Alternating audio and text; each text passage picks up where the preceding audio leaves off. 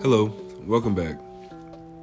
And I'm here today for the final exam, trying to answer the question, do you think that our lives could be fully private with the technologies already accessibly ready? And my answer is no, I don't. I don't, because privacy is never going to be private. It just isn't. And it's really honestly sad to think about, but it's the truth. What is known as private is not private anymore. And that's mainly because of social media. There's a lot of things that we do on social media. You can take pictures. You can create blogs. You can, obviously you can create blogs, but you can create web pages. You can take pictures and actually tag people. You can, actually get on, like Verizon Wireless app, actually, and check your call records, stuff like that actually gets sold to third party people who are wanting to do with whatever information they want to do with that, whether that's positive or negative. But privacy is more important, because as it is in our Fourth Amendment, which provides that the right of the people to be secure in their response, persons, houses, papers, and effects against unreasonable searches and seizures shall not be violated, and no warrant shall issue but upon probable cause, supported by oath or affirmation, and particularly describing that the place to be searched and other persons or things to be seized, as Jed Rubenfeld has argued, that specific language that we have a right to be secure in our persons, houses, and papers and effects, is indeed perhaps a particularly good way to describe the right, because government surveillance and other accusations of information affects our sense of security. Now, not all of that is in there, Fourth Amendment, but stopping at the person or things to be seized. That's kind of like what we're talking about. Privacy. That is privacy. But that's not in the aspect of, like, they didn't write to say that, they didn't say that, you had to have privacy, but like, it's kind of like written and understood that, like, you carry that out into the world or social media, because that's what we're talking about. And I got that statement from let me see real quick. I got that from Smith M and Henny or Hen B and Von Voigt, June 2012 of June, big data privacy issues in public social media.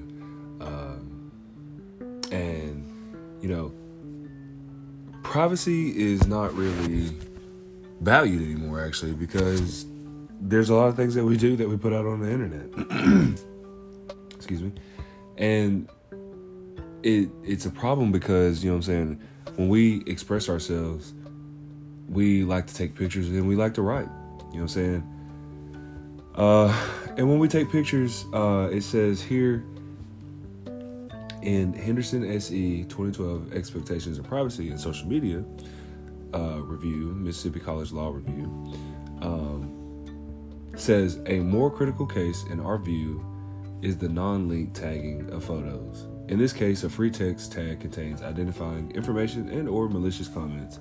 However, this is no automated mechanism to inform a user that he was named in or near a piece of media. The named person might not even be a member of the service where the media was uploaded, The threat of this kind of linking is significantly different to one depicted above, while the immediate damage can be smaller since no automated notification is sent to friends of the user.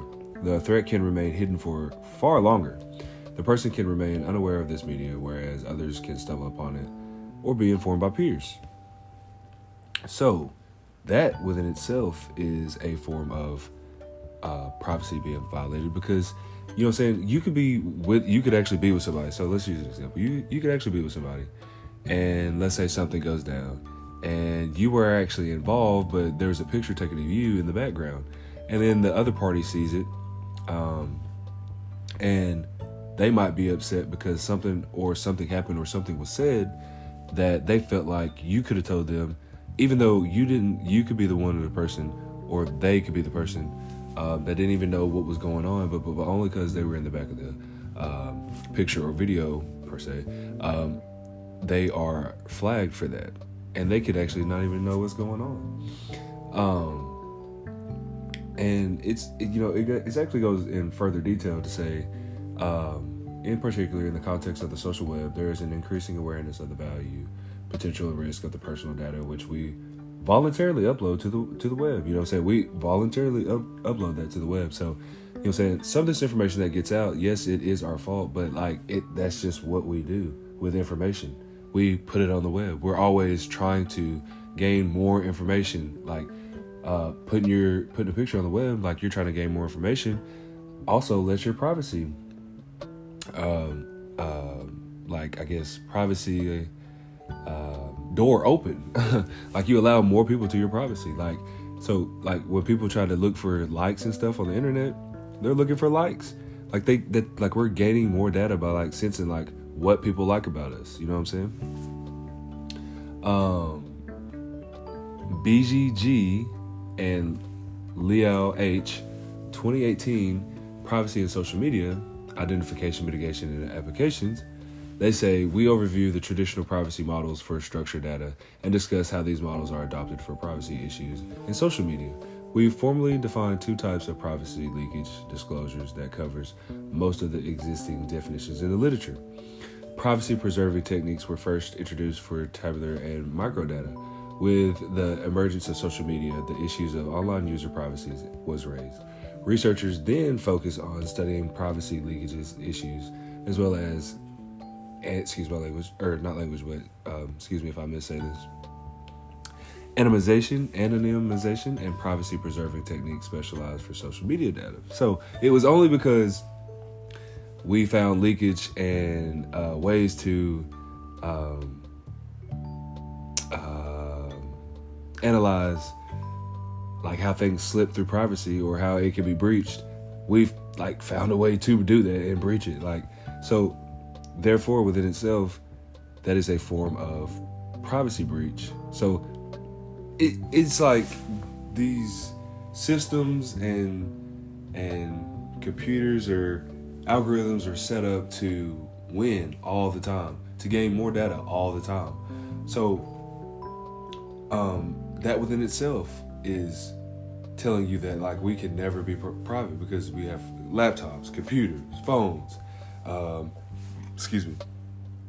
watches, things like that are always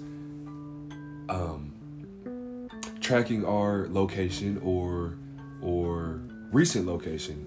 So it's never that we have privacy. It's just that we post where we're at, we say where we're at, we tell people where we're at, all the time, just by small things that we don't realize. What I found interesting too with Smith M with the big data privacy issues in public social media, was that best captured by Conan O'Brien in December 7, 2011. Dig at Facebook founder and CEO Mark Zuckerberg. Some hacked into Facebook and leaked Mark Zuckerberg's private photos. When Zuckerberg realized someone had showed up a blatant disregard for his privacy, he actually hired them. Now, see, we all can't do that. We actually can't hire somebody who actually hacked us. We all can't do that. But Mark Zuckerberg, he's got a lot of money. He can do that. So Like, he actually hired them. But for most, privacy is an important value, and that has been true historically, at least in representative governments. And that is true. That is true. Like, you value your privacy just as much as somebody else. And how can you expect somebody else not to value their privacy? Now, I mean, there's people out there that don't care, but a percentage of this world, I would say, care about their privacy. And, I mean, and going back to the whole laptop thing, you know, our camera, you know what I'm saying? It can be tapped. It can be tapped. You know what I'm saying? Now, most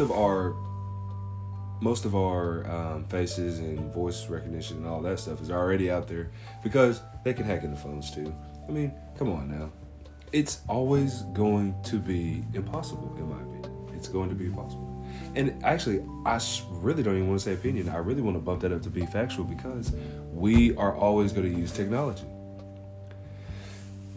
So until then, you know what I'm saying? I just don't believe that it will be possible.